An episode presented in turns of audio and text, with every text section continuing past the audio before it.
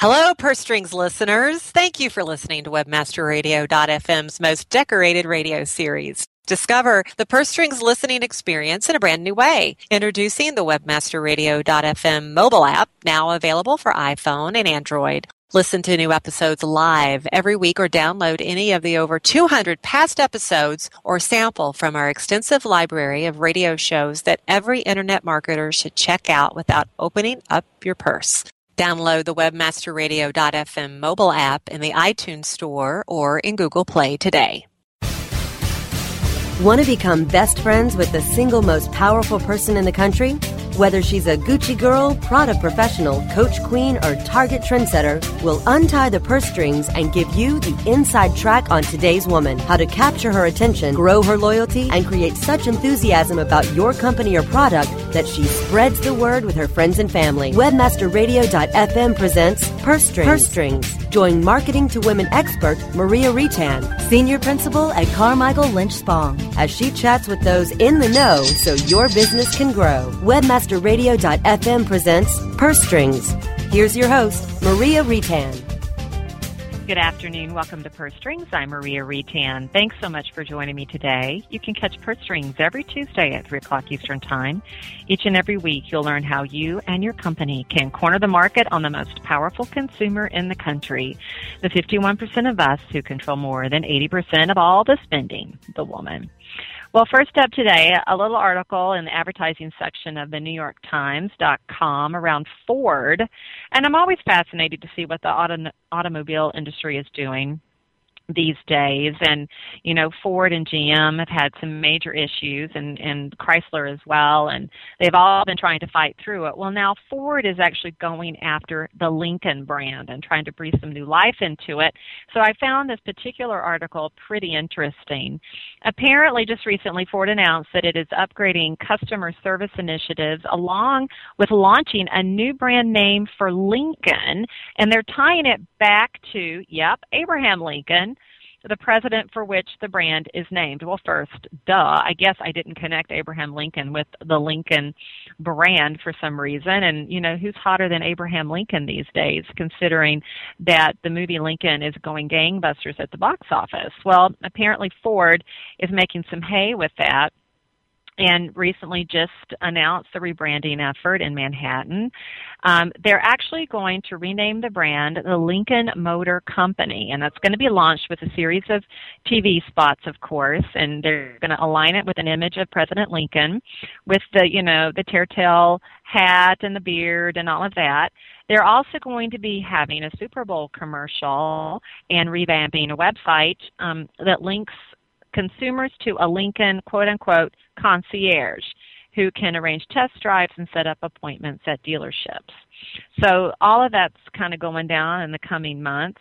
And what's really been happening overall is way back in the 90s, Lincoln really was a top-selling luxury brand. But guess what? It's been slipping thanks to BMW and Mercedes and Lexus. And right now, Lincoln ranks 8th in the American luxury segment. Sales are down. And, you know, when that happens, you either close shop or you start resuscitating it. And I guess Ford has decided to start resuscitating it, especially considering what GM has done in reviving the Cadillac brand. And, you know, they've been working really hard on Cadillac the last few years, and it's starting to really assist with bringing that brand back. So keep your eyes on Lincoln and in the coming months to see what really happens with that brand. I think you're going to see some pretty exciting stuff. Well, our purse profile today is the Prada professional. This is a woman who's committed to her career but trying to achieve some balance, like all of us, in her life. She's around 36 years old.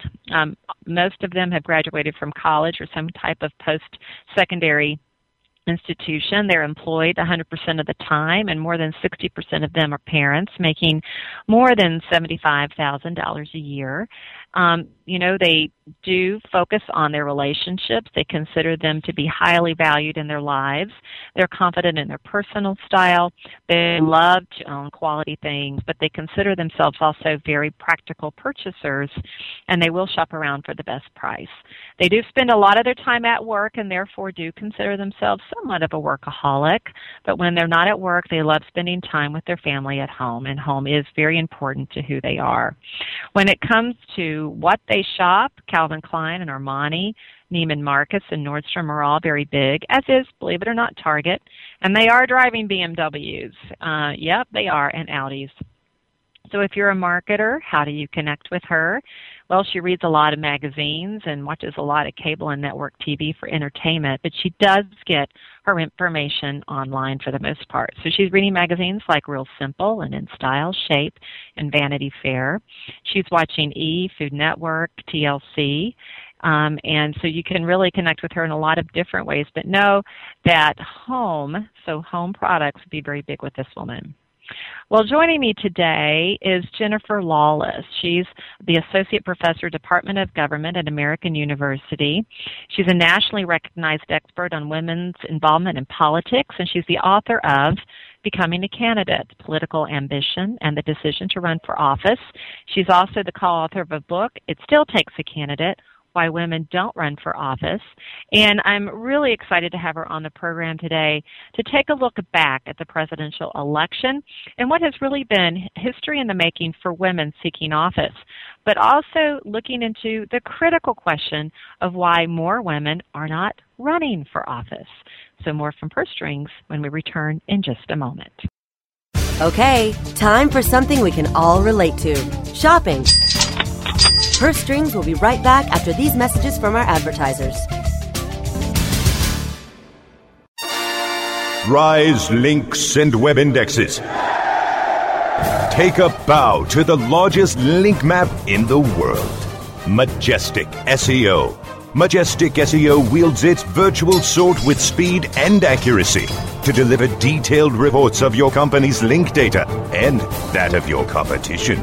Let Majestic SEO make you your own king of internet marketers and join the crusade of clients and agencies that have chosen the noble choice for link intelligence, MajesticSEO.com.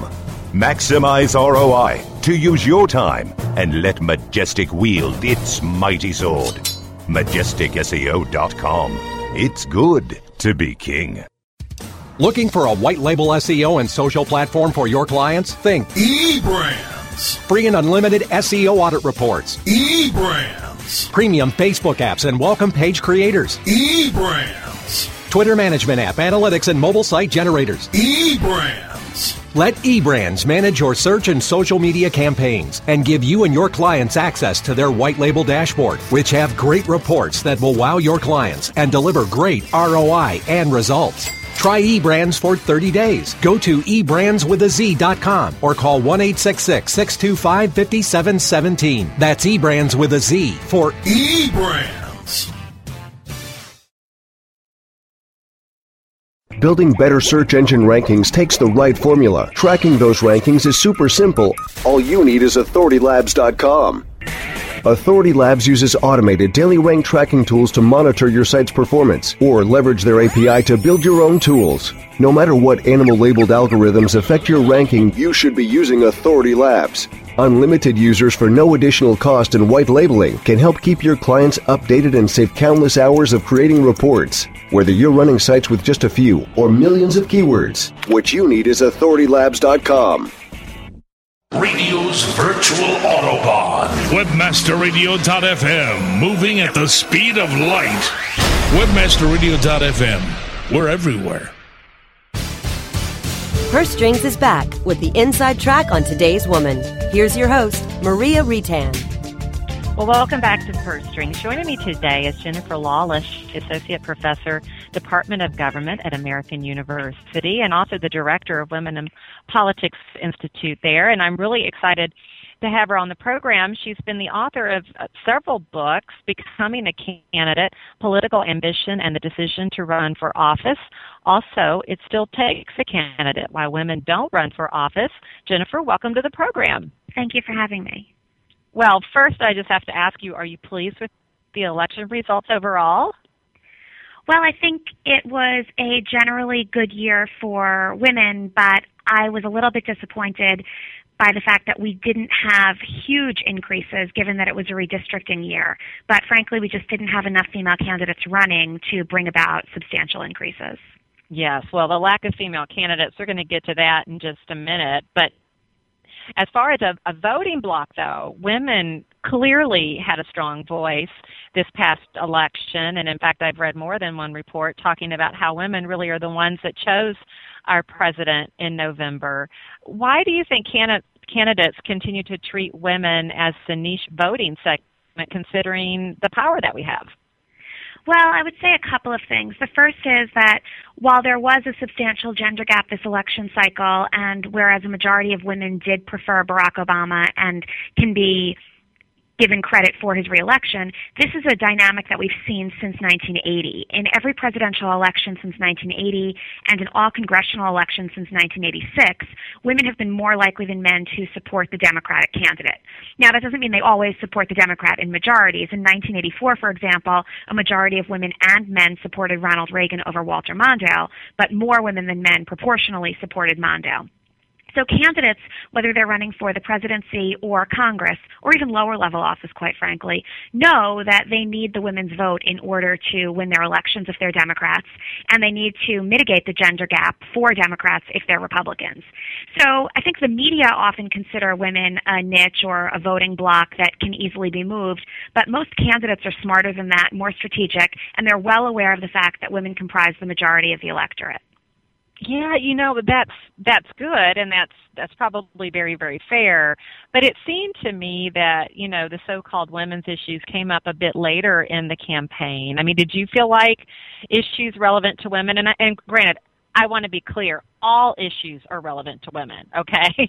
But there are some very specific issues seem to resonate more with women, but they seem to come a little bit late. What was your take on that? I think that's right, and I'd say a couple of things. The first is that women tend to decide elections even when traditional women's issues, issues that have a disproportionate impact on women, families, and children, for example, are not at the top of the campaign agenda. So in previous election cycles, we still had a major gender gap. We still had women favoring the Democrat over the Republican, and we weren't talking about issues like abortion or contraception or pay equity. This election cycle, I think what propelled those issues to the forefront had a lot to do with what happened in the Republican primary. We had a bunch of candidates who were competing with each other to run further and further to the right, and in doing so, they actually gave the Democrats ammunition for their war on women rhetoric. And by the time Mitt Romney emerged as the Republican nominee, the Democrats had in place an infrastructure to develop that rhetoric, and the Republicans continued to give them examples of it. So by the time that candidates like Todd Akin or Richard Mourdock, both of whom were running for the U.S. Senate, made comments that flew in the face of public opinion regarding abortion in cases of rape and incest, the Democrats were well aware of the fact that they could take those kinds of comments, bring them to the voters, and exploit that gender gap. Mm-hmm. Yeah, it was, whew, boy, it was a rocky roller coaster there for a while, for sure. And some candidates totally flamed out on that. And I'm curious, you know, you mentioned more women were elected into Congress than we've seen, but not enough. But it is a new record. What made the difference for those particular women? Was it women voters, or was it just their time to get elected? I would say that it was that they were running for office. We have known for the last 25 or even 30 years that when women run for office, they fare as well as their male counterparts, both in terms of fundraising receipts and vote totals. Voters have demonstrated time and again that at least on election day, there doesn't seem to be any bias against female candidates. If women run, then women are just as likely as men running in similar seats to win. The problem, though, is that women traditionally have not run for office. So when you have a record number of female candidates, chances are you'll also wind up with a record number of female elected officials. I should note, though, that I don't want to suggest that there are no examples of bias ever. I'm just saying that systematically, both the voters and the media seem to treat women and men similarly now. Certainly we can all identify examples of bias by both voters and the media, but the differences in terms of treating women poorly and in terms of treating women perhaps with kid gloves tend to come out in the wash, and we wind up with pretty gender-neutral election outcomes. Oh, that's really fascinating. And I think that you know, the fact that if you have women candidates, they're considered viable candidates for the most part. It's just that, to your earlier point, we just have fewer women running. Why are fewer women choosing to run? Well, this is the major focus of my research, and over the course of the last 12 years, Richard Fox and I have interviewed thousands and thousands of women and men who are well situated to run for office.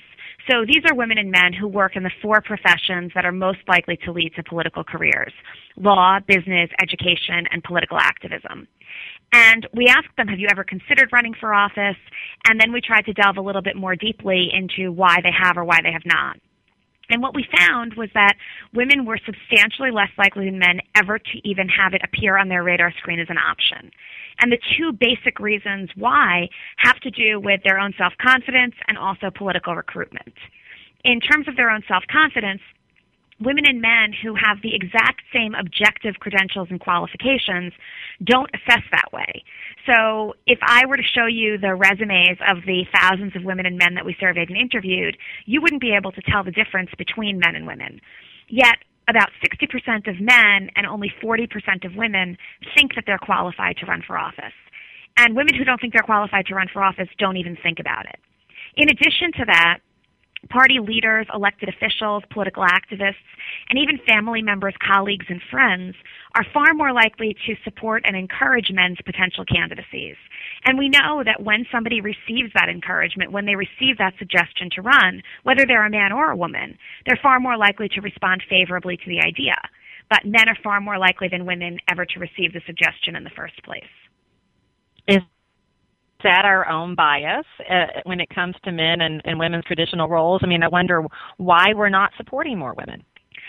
Well, I think a lot of it has to do with the networks from which most candidates tend to emerge. And it's not necessarily the case that there's overt bias on the part of electoral gatekeepers, but it is the case that they tend to recruit from their own networks. And so if you think about the kind of qualities you want in a candidate, ideally you want somebody with previous electoral experience, you want somebody that can raise a lot of money or self-fund a campaign, you want somebody that's well tapped into the political network and environment that could propel a successful run. Those people still tend to be men. And so when the electoral gatekeepers look around and try to identify candidates, the people at the top of the list are probably the people in their own circles, and those circles remain male-dominated. So it's complicated because clearly that's indirectly hurting women, but I don't think that we're at a point anymore where there are these still smoke-filled rooms where men are trying to figure out how to keep women out of the electoral arena. Right, right. Well, and you said before, if we were to look at the resumes of men and women who would be viable candidates, you wouldn't know which was a male and which one was a female. But do you feel that women specifically bring characteristics to the role that make them highly qualified for our nation's highest offices that maybe men don't? Well, I think there are different types of qualifications. So in terms of objective credentials, in terms of degrees, business experience, political connections based on your current employment job, there's no reason to think that women and men are any different from one another. But another set of credentials has to do with whether you have the wherewithal to withstand a campaign. And there we uncovered substantial gender differences. Although a majority of both women and men said that they would be deterred by several of the aspects of a campaign, especially the invasion of privacy that often comes along with it, women were far more likely than men to say that they were deterred or to say that they didn't have thick enough skin to endure it. And the reason this is relevant is because there was also this notion on the part of women that they had to be twice as good to get half as far. And we tried to delve a little bit more deeply into why that was the case, and what we found was that an overwhelming majority of women perceive gender bias in the electoral environment. So I said that when women run for office, they fare just as well as their male counterparts, and empirically that's true. But potential candidates don't know that that's true, and they certainly don't think that's true. So it may be the case that they think they have to be more qualified than men to do just as well because they're responding to what they think is a biased political environment. And there, it might be the case that women have to have more credentials than men to consider themselves qualified just as a rational response to what they see when they look around. Mm-hmm. Yeah, I want to pick up on that when we come back from the break. Really, when we look at women in political office and we see the types of women who are getting the press, you know, is that a big red flag for women who might be seeking legitimate office? So more, Jennifer, on that question and your response when First Strings returns after the break. Okay, time for something we can all relate to, shopping.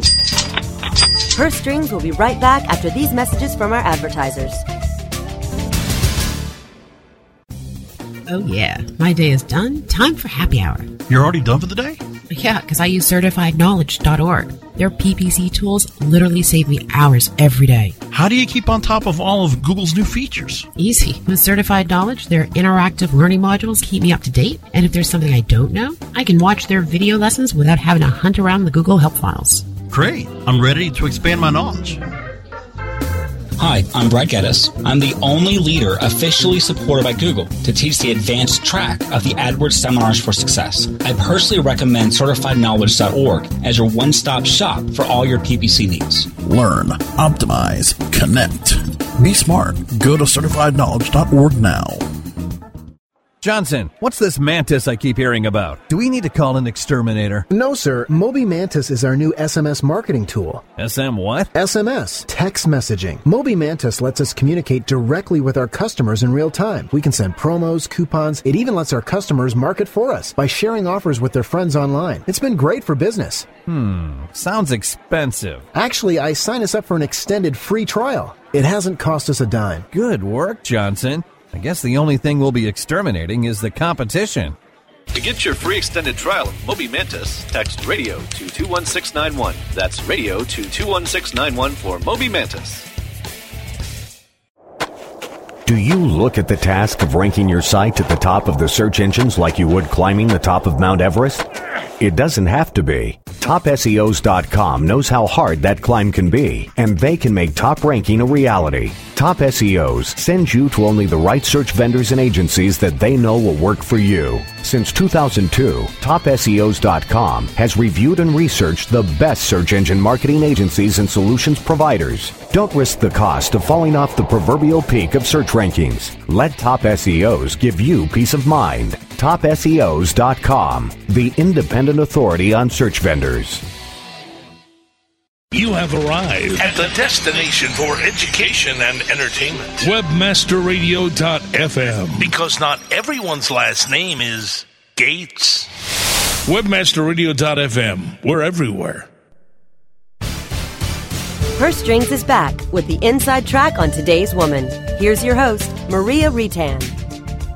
And we're back. Today I've been chatting with Jennifer Lawless. She's a professor, Department of Government at American University, and an author of a number of books, including It Still Takes a Candidate, Why Women Don't Run for Office. And we've been talking today about women being very strong political leaders, having the ability to be elected to our highest offices, and yet there's not enough women who are seeking those positions. And we were just talking, Jennifer, about this notion that women may feel like they need to bring twice the credentials or be doubly better and more qualified to run for office. And I'm curious if it's because, do you feel that there is a microscope on women, maybe more than men, who are in political office? And that may be because of what the media has done to some, what we may call polarizing personalities, such as Michelle Bachmann, who sometimes will say things that put a negative halo maybe over all women's ability to be taken seriously. I think that's a really good point. And there are two different dynamics going on. So the first is the one that you clearly identified, which is that there are some very high-profile female candidates, not only Michelle Bachmann, also people like Hillary Clinton or Sarah Palin in 2008, Christine O'Donnell or Sharon Angle in 2010, who, because of things that they said or because of the level and stature of the office involved, were treated with a higher degree of scrutiny than any normal person would ever be willing to endure. And I think a lot of people look at those campaigns, look at those candidates, and say, you know what, that is not for me. There is no way that I want to do that to myself, that I want to do that to my family. And a lot of people look at those very, very high-profile races, which, quite frankly, are anomalies. And they draw their own political ambition and their own lessons from those races that are not microcosms of what it's actually like to run for office. Let me give you the second point here, which is another example. Danny Hayes, who's at George Washington University, and I completed a study of media coverage in the 2010 congressional elections. And the majority of people still get the bulk of their information about their congressional candidates, their House candidates, from local newspapers. So we did a very, very detailed content analysis of nearly 5,000 newspaper articles regarding the candidates running in the weeks leading up to the 2010 elections. And we coded everything in these articles that could potentially be gendered. We coded all of the traits about which the candidates were referred to. We coded all of the issues that they mentioned.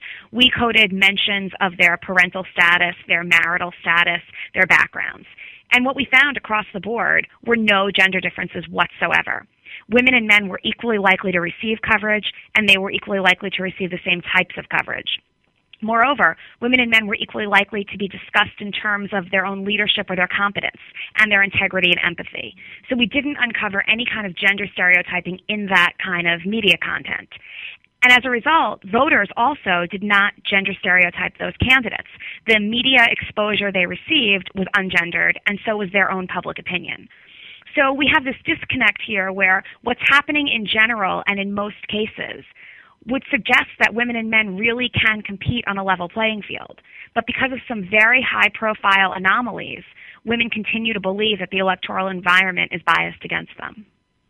Mm-hmm. That is truly fascinating, because I would think, just as a casual viewer of politics and media coverage, that those anomalies, as you would say, have gotten, in my opinion, an overwhelming amount of press, and it's been quite negative. And so if I were considering to run for office, it would certainly give me cause for pause to consider that. But then again, we just elected women in greater forces than ever into Congress. And so I'm curious what you think the next 4 years will bring. I mean, do you think that with more women now being in the mix, because that's the other thing, we've had fewer women and fewer comparatives. Now we have more comparatives. Do you think that women will be watching to see how those women fare, and if they do fare well, that you might actually see more women wanting to get involved in the political process in the coming 4 or 6 years? That's certainly possible. The one thing I would caution everyone about, though, is that amidst an era of increased party polarization, where basically whether you're a Democrat or a Republican tells you pretty much all you need to know about a legislator, especially at the federal level, we don't really seem to uncover that many gender differences anymore. Michelle Bachmann, for example, votes with the Republicans 100% of the time. She doesn't vote with Democratic women just because she shares some kind of gender identity with them. So I do worry that people's expectations for women in Congress right now might be too high. The women who are in Congress are going to be just as likely as men to act as partisan warriors and to continue to bring their party's agenda forward. So I just hope that people are well aware of that and don't have unrealistic expectations for what these women can do, given that the institution is structured to promote partisanship and not gender identity. Mm-hmm. Oh, that's true. That's absolutely true, because we are totally partisan politics these days. And so, as you say, so many do tend to end up voting alongside their political brethren, if you will. We're running out of time, but I do want to ask you the $100 million question, and I know that your book has been out for about a year, is addressing this, Becoming a Candidate, Political Ambition, and the Decision to Run for Office. Ultimately, what will it take to recruit more women to run for office, and what can we do at the grassroots level to encourage that? Well, I think it all comes down to traditional gender socialization. People who grow up in highly politicized households, who receive encouragement to run for office from their parents and their teachers, who run for student government, are far more likely to think about running later in life and are far more receptive to recruitment messages from traditional gatekeepers like party leaders, elected officials, and political activists. So I think we have to do two things. The first is make sure that this next generation of boys and girls is well aware of the fact that politics is an option and a viable career. We right now think of politics as the complete opposite of a noble profession, but it's where all of the policy decisions get made. So we need to start thinking more positively about it and encouraging young people to get involved. The second thing we need to do is when we see women that we think would make excellent candidates, we need to encourage them to think about running and ultimately to run, even if they're non-traditional candidates, even if they've never thought about it themselves. Because we do know that receiving the suggestion to run from a colleague, a friend, a family member matters just as much as receiving it from the mayor of your town. So it's something that we can all do on a daily basis. When we see a woman that we think would make a great candidate, let's tell her. Jennifer, fascinating stuff. Thank you so much for being on today to share this with us, your opinion, and also what we can do actively in our own communities to recruit women that we know would be great candidates and really bring the kind of change we need in the country. Thank you. Thank you. And thank you to my producer, George, for another great show. And join me right here for another edition of Purse Strings next Tuesday at 3 o'clock Eastern Time. Until then, make it a great one.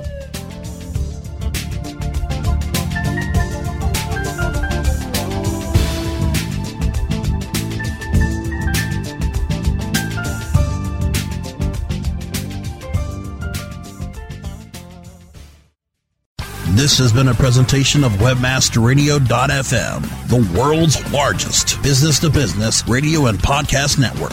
We welcome you to sample past episodes of this program as well as our complete library of programs on demand or on the air via our 24/7 live audio stream at www.webmasterradio.fm. The opinions expressed on this program are those of the guests and hosts and do not necessarily reflect those of WebmasterRadio.fm's management or sponsors. Any rebroadcast or redistribution without authorized consent of WebmasterRadio.fm is prohibited.